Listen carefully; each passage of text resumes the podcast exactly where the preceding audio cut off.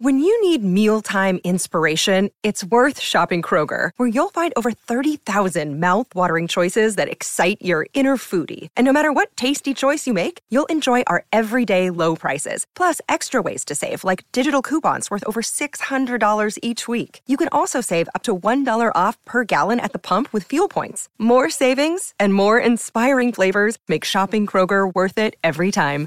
Kroger, fresh for everyone. Fuel restrictions apply. I'm a scat man.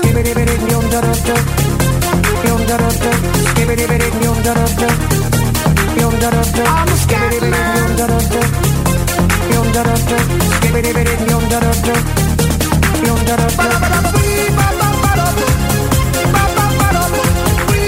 Abbiamo imparato a conoscerlo negli ultimi giorni anche come musicologo, sapendo scegliere le sonorità giuste per catturare l'attenzione, perché questa canzone che ben conoscete eh, è già un tormentone, ma lo sarà ancora di più, perché accompagnerà questo nuovo viaggio, questa nuova experience a Teleradio Stereo del nostro Jacopo Palizzi. Buongiorno! Buongiorno, buongiorno Augusto, grazie, grazie per la presentazione, molto gentile. Eh? No, è, è, una constatazione dei fatti, amico mio, ci devi stare. Ah, bene, bene, la ringrazio. Il pubblico ti ama e è contento di tornare a sentirti con frequenza praticamente eh, quotidiana. Jacopo è iniziata da 19 minuti Atalanta-Lecce, il risultato di 0-0 fino a questo momento, quello che una volta si chiamava Brumana, che ogni sei mesi cambia nome, lo stadio della, dell'Atalanta, il vecchio comunale, Gavis Arena, insomma atleti azzurri d'Italia, chi più ne ha più ne metta. E dopo match di ieri, eh, pareggio al Napoli che si conferma in crisi, si rilancia la Lazio, seconda vittoria consecutiva e vince purtroppo anche la Fiorentina in attesa pure di Udinese e Bologna. E in tutto questo si incastra il match clou Juventus-Roma, ma partiamo dalle altre. Sta accadendo quello che ti aspettavi verso la fine del girone di andata? Juventus e Inter che se ne vanno e poi Bagar per eh, gli altri due posti Champions.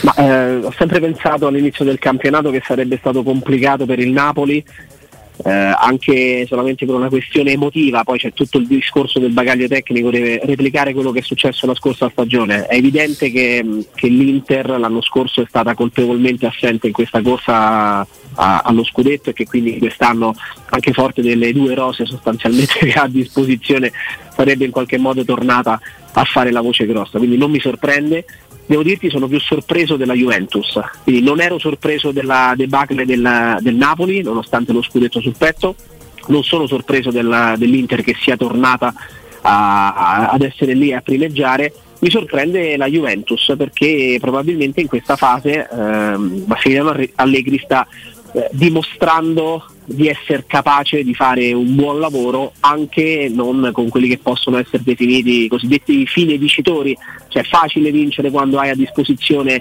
eh, top e nel momento magari anche apicale della propria carriera, un po' più complicato quando sei costretto ad affidare la, la tua difesa a, a, gatti, quando magari in porta hai un, un portiere che nelle ultime due stagioni non è che abbia fatto così bene o abbia dato chissà, le, chissà, quali grandi garanzie pur essendo uno di rendimento.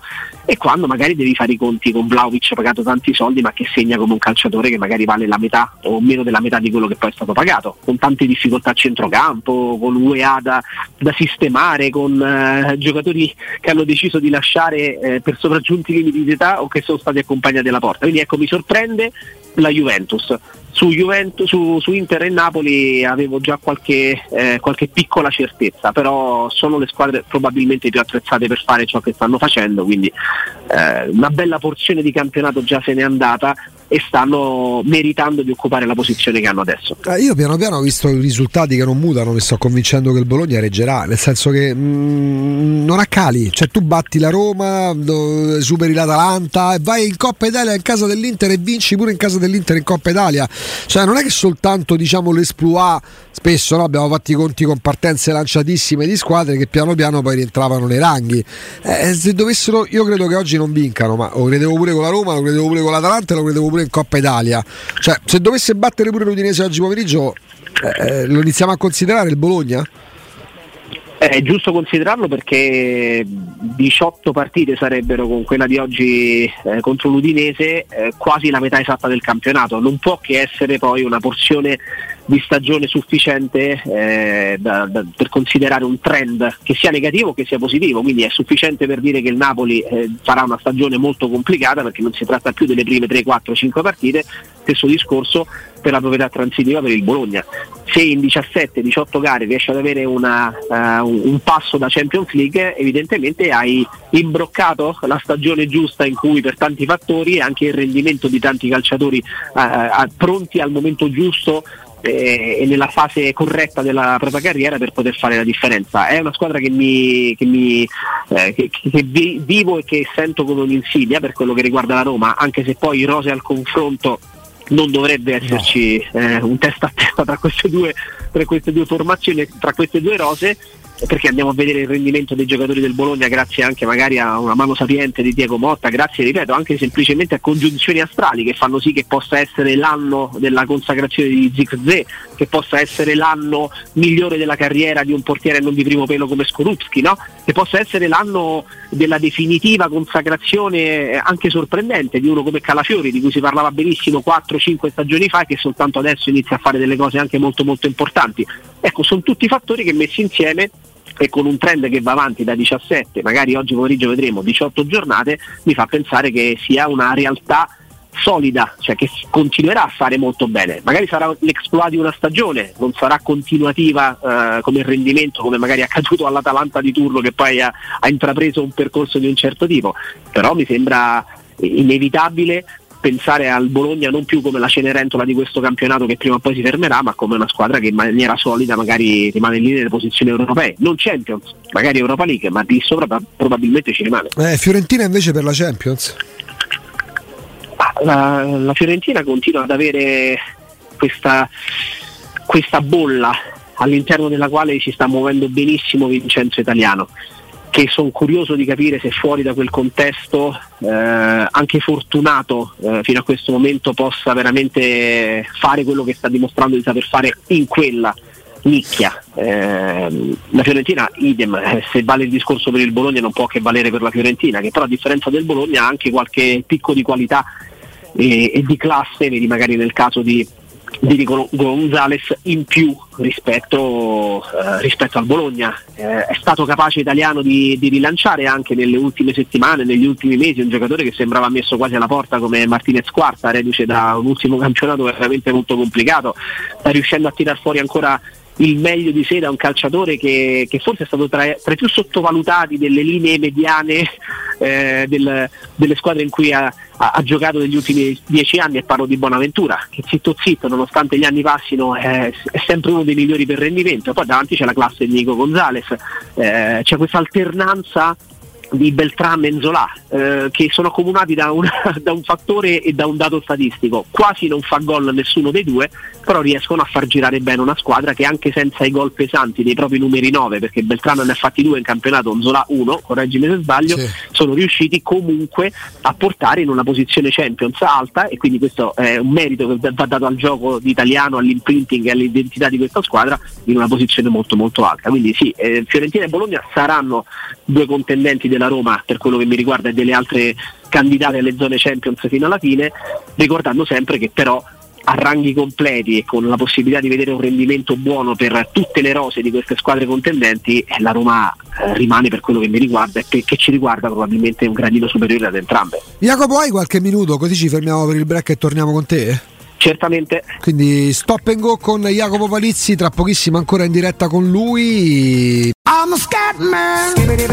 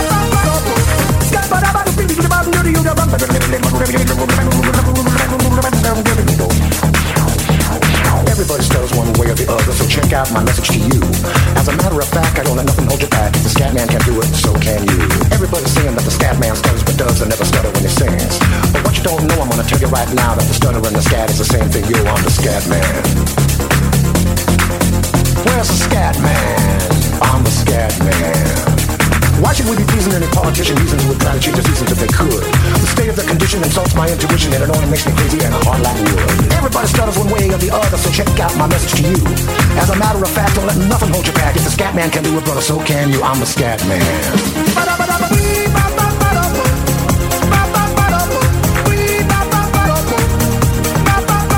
Torniamo in diretta, sono le 13 e 5 minuti, c'è sempre con noi Jacopo Palizzi. Eccomi.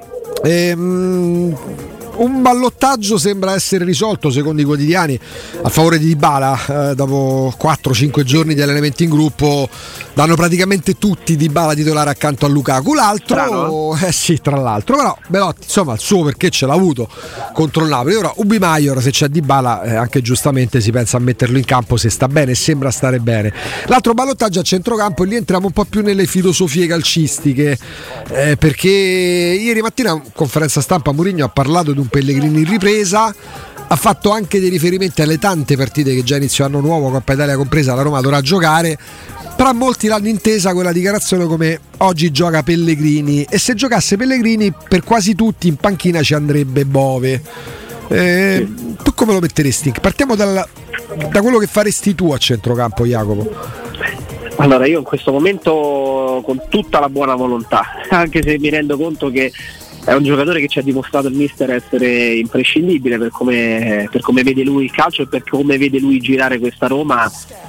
Eh, Paredes eh, in questo momento lo metterei, lo, lo metterei un attimo in, in, disparte. Poi è un pensiero, è, è una cosa soggettiva, eh, probabilmente già sappiamo che non farà questo il mister, però a me non dispiacerebbe vedere in una fase come questa qui eh, sempre in, in, un ruolo di incursore e di giocatore con più ritmo nelle gambe, dai mettiamolo in questo modo, eh, Edoardo Bove insieme a Pellegrini insieme a, eh, a Cristante. Poi al mister piace il, calciatore in grado di avere il pallone tra i piedi e di fungere da, da regista.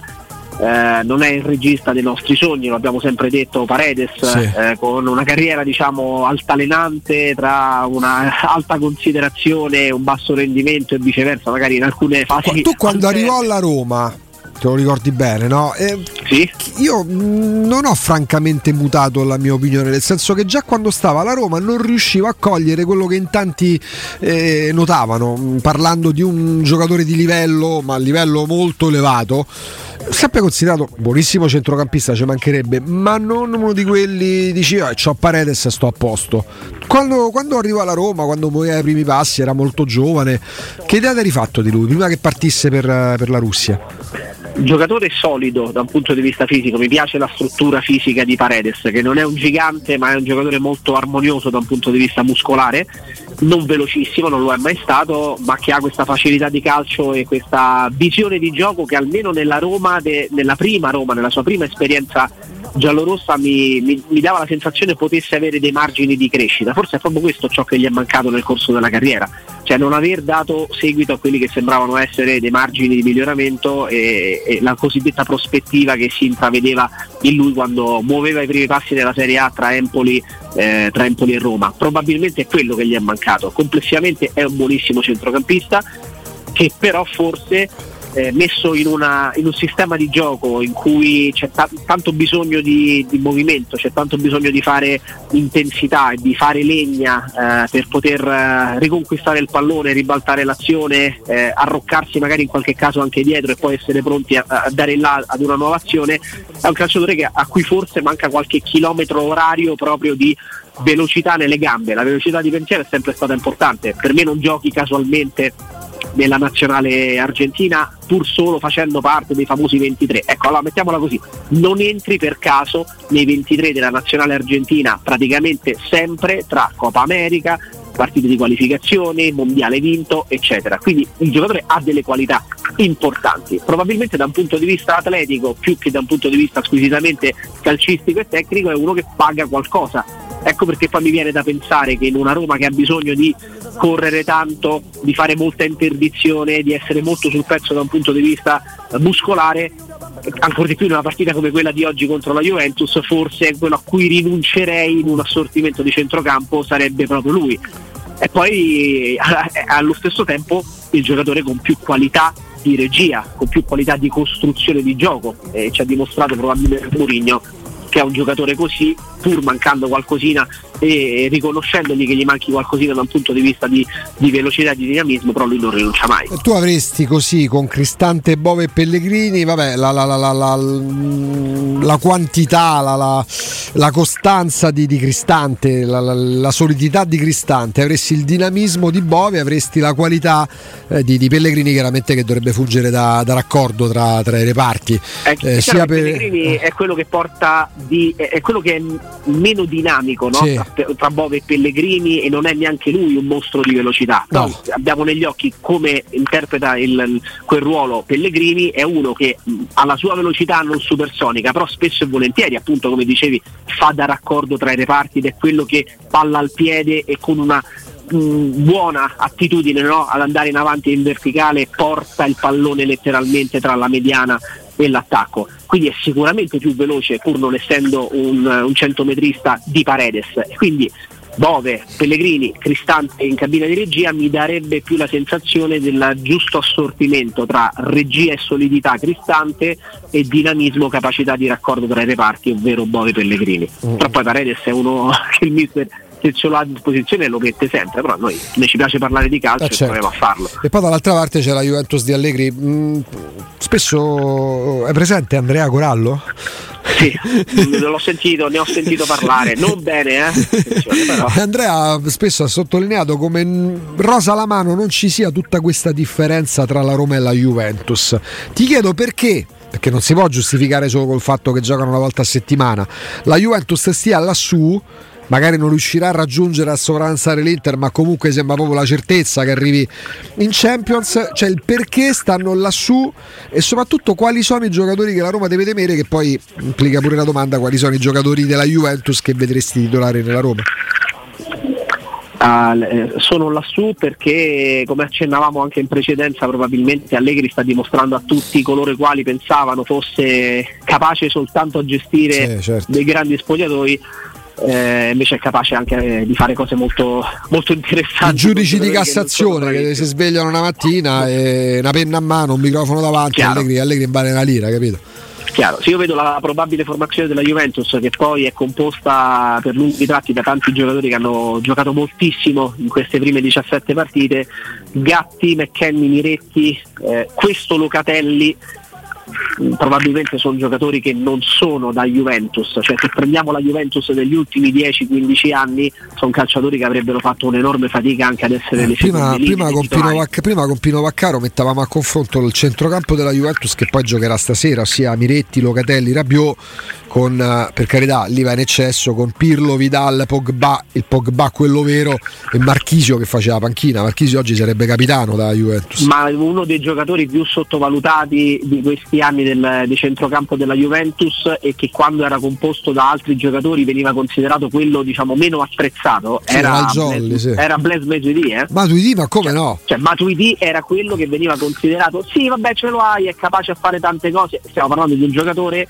che non solo carriera era la mano messo a confronto con Locatelli, Miretti e McKenny è probabilmente ma, due, due, o tre categorie ma sopra. ti dico di più che dira perché per carità carriera massacrata degli infortuni. ma Emre Can che sta al Dortmund lo prendere adesso per la Roma? È arrivato Sarri è arrivato Sarri l'ha, l'ha mandati a casa come fossero due, due, due, due disgraziati due senza tempo Emre Can è 94 peraltro eh. quindi un giocatore che ha, che ha ancora una carriera davanti ma sì ecco questi erano quelli che venivano considerati eh, di meno perché magari fragili, perché non affidabili da un punto di vista fisico e perché qualitativamente inferiori, pensa quindi quali erano i titolari. No, quindi, quindi, sta facendo un grandissimo lavoro Allegri da questo punto di vista, eh, proprio perché giocano titolari e fanno la differenza a questi calciatori, quindi me lo spiego solo attraverso una ottima organizzazione di gioco e anche la, for- la fortuna, perché poi gira ragazzi, esiste la fortuna ne- nella vita così come nel mondo del calcio di trovare la, la, grande, la grande stagione di una consacrazione che io non credevo sarebbe arrivata così in fretta però da parte di Gatti che oggettivamente sta facendo un campionato importante, eh, anche se stona vicino a un Danilo a un Bremer proprio a livello di, di qualità probabilmente anche a livello di carriera sicuro e della, de, di questa Juventus nella mia Roma eh, mi, mi, prenderei probabilmente soltanto uno dei componenti della difesa eh, della linea difensiva, eh, vedi Bremer, eh, anche, per, anche per età, per solidità.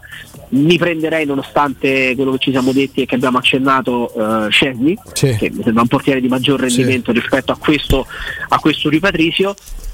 E a centrocampo il Kostic di turno per quella capacità di calcio, per quella eh, capacità di andare in verticale, di farlo con una grande frequenza e di mettere dentro palloni, che forse sarebbe molto molto importante. È uno dei migliori assist man del- del- delle ultime stagioni, ha fatto benissimo in Bundesliga da quel punto di vista, un pochino meno qui in Italia, però è uno di quelli che prende il pallone e con una grande rapidità sa cosa farci e secondo me riuscirebbe a valorizzare tantissimo l'attacco della profondità di un attaccante come Romelu Lukaku. Quindi prenderei Kostic, forse Bremer e Szczesny. Rispondo ad Asatopo 67 scrive guarda che stai sbagliando giocano Rabiot, Locatelli e McKenny si gioca McKenny ma gioca largo. C'è Miretti in mezzo al campo insieme a Locatelli e Rabiot.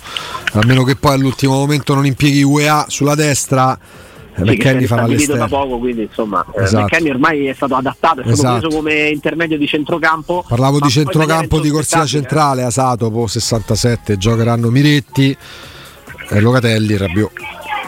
Sì, sì, sì, ma poi McKenny sta facendo peraltro spesso un ruolo che io non credevo che con quella fisicità avrebbe potuto fare. Anche questa è un'altra intuizione, se vogliamo, di Allegri, una piccola scommessa vinta, perché uno con Esatto. quella struttura fisica piuttosto massiccia non è un gigante, ma è uno molto strutturato fisicamente, non, non è così semplice. e No, per niente, ma, poi, ma perché, no? poi perché purtroppo a certi allenatori delle genialate, chiamiamolo così, non si riconoscono. Francesco Campo giustamente ricordava anche l'apporto che diede Manzukic. A Manzukic eh, Allegri ha cambiato la carriera quando se lo inventa esterno sinistro nel 4-2-3-1, lui che era il centravanti, arriva lo Certo. stesso anno in cui arriva a Roma Geco, entrambi costati la stessa cifra e Geco si afferma nella Roma da grande attaccante centrale qual è, Mandzukic ha ancora più senso quando Allegri lo inventa esterno eh, sinistro nel, eh, nel 4-2-3-1. Cioè, però questi allenatori ovviamente eh, di questi allenatori si evidenzia soltanto eh, il fatto che fanno il catenaccio, che provano a vincere con le ripartenze, perché le idee sono sempre altrove quando si parla di allenatori. Questa gente, questa, gente, questa gente tra Murigno e Allegri che ti sbattono in faccia 80 titoli, capito? Però quelli bravi sono altri. Ma eh, qualcuno ha detto recentemente che l'essere risultatista dovrebbe essere uno dei concetti più importanti del calcio professionistico. eh. E mi piace sottolineare professionistico perché poi tante volte si va ad intaccare in maniera negativa anche quello, eh, anche i settori giovanili si vanno ad intaccare proprio in virtù di questo risultatismo che a certi livelli e fino a certi livelli non dovrebbe esistere, altrimenti si uccide la possibilità di, di- di lavorare, di fare calcio e di costruire qualcosa di importante sui ragazzi senza considerarli soltanto dei numeri di matricola FIGC da mettere in campo. Però a questi livelli l'essere risultatista è fondamentale. È fondamentale, è, è- è giusto in alcuni casi eh, attapparsi gli occhi, la bocca e le orecchie e pensare e valutare. Questo è un tecnico risultatista perché ha fatto X cose quindi è un grande tecnico, sì o no? La risposta è sì. Se porti in dote 26 titoli, uno, un altro 18, un altro 24, un altro 40, forse Ferguson sta intorno ai 40, non Sì. vorrei dire cavolata, forse 40-45, è l'emblema dell'essere risultatista. Eh, Allegri e Mourinho sono gli emblemi dell'essere risultatista. Poi c'è chi riesce a coniugare perfettamente Ah, le ma, cose. ma- ma il- Ah, Guardiola che mh, è ancora sulla breccia a livelli massimi e Guardiola è uno di quei cinque allenatori di cui si parlerà pure fra 300 anni è Guardiola perché vince poi Ancelotti è risultatista o è un tecnico ma vedete che- cioè, io, io sono sempre convinto che di queste chiacchiere che facciamo noi si fanno delle sopra queste nostre chiacchiere questi litigi molto spesso artefatti perché magari parli bene di uno perché devi sfondare un altro. Gli allenatori sono i primi che ci ci si fanno delle grasse risate sopra dicendo guarda sti, sti pezzenti ancora che parlano di noi capito gente che potrebbe se tu vai in un centro sportivo con la prosopopea di voler insegnare all'allenatore dove ha sbagliato questi portano- possono farti inginocchiare e fare un'esecuzione puntandoti un ferro in testa questo potrebbero fare anche quelli, terribile. anche quelli considerati magari da noi più scarsi o che non ci piacciono eh. Io non metto- certo. lo dicevo prima, ti ricordi co- quello che pensavo io di Francesco? Ma posso essere io uno che va a spiegare a Di Francesco come si gioca a pallone nel 2023? Augusto, se si arriva a fare l'allenatore ad alti livelli, non att- attraverso una gavetta, attraverso eh, alcuni attraverso una gavetta importante, qualcun altro è stato anche più fortunato, più bravo, permettimi, perché certo. magari attraverso una grande carriera da calciatore ha Sì, ti si spiana la strada, poi devi, poi, poi devi saperla battere quella strada perché non è automatico. Se non sei capace, se non sei capace a portare dei risultati, tanto perché poi no, eh, il Giampaolo di turno di cui si parlava in maniera incredibile no? fino a qualche stagione fa, do- dopo due o tre fallimenti, puoi essere uno con le idee, Sì, le tue vabbè, schede, le ma tue devi slide, avere si carisma. studiano- Si studiano a Coverciano, ma se non sei poi alla fine risultatista, non ti cerca più Ma nessuno. devi avere pure carisma quando Eh. entri nello spogliatoio, devi essere tu, devi avere autorevolezza. Eh, devi, avere- devi- de- devi essere magnetico perché ti confronti con calciatori che spesso guadagnano quattro volte quello che guadagni tu, che sono ragazzini che magari non lo sanno ciò che rappresentavi tu quando eri calciatore perché manco erano nati e tu devi entrare là e deve calare il silenzio, non il terrore, ma il massimo rispetto per una figura che non solo va rispettata ma va seguita come se seguirebbe forse un padre, non lo so, un guru. Se va lì, sì, io vi propongo queste idee, mi sono laureato col massimo dei voti, la tesi l'ho fatta sulle ripartenze del calcio fluido. Ma ragazzo dei 20 anni, ma tu lo devi convincere, devi fargli, devi fargli capire, ma nei fatti, che tu lo fai diventare più forte. Certo, ma è così, è così, è così e, ed è fondamentale, ripeto e sottolineo, il fatto che, che questo, che questo- questa vocazione eh, possa, possa partire da un certo punto, questa, questa vocazione nell'essere ehm, portati a fare il risultato e a, creder- e a credersi in grado di farlo possa, possa entrare se vogliamo, no, all'interno degli spogliatori soltanto da un certo momento in poi. E poi è diffido da chi veramente, ecco, con grande superficialità, poi delle volte ci cadiamo anche noi, no? Taccia oh. di incapace quello o quell'altro allenatore che poi ti porta in dote le sue panchine in Serie A e per quanto possa piacere o meno, perché appunto è questa la storia della vita, la storia dello sport e del calcio. Se i risultati non li porti, vai a casa. Bravissimo. Se rimani a certi livelli e se sei in Serie A, che tu ti possa chiamare Di Francesco, eh, Ranieri, Conte, Murigno, Cloppo, Ancelotti, ci sei con ogni probabilità, nel 90% dei casi, per meriti, perché se non fai risultati in Serie A e in panchina ad alti livelli non ti ci tiene nessuno, perché non conviene a nessuno. Chiaro, chiaro, chiaro come la luce del giorno. Jacopo Palizzi, buone feste, ci sentiamo tra pochissimi giorni. Augusto Ciardi, grazie. Grazie Tanti a te. auguri anche a tutti voi, un abbraccio fortissimo e dai per questa sera. eh. Dai, dai, per questa sera ecco Jacopo Palizzi, grazie Jacopo, ci risentiremo prestissimo, con cadenza praticamente quotidiana nel corso del palinsesto di Teleradio Stereo.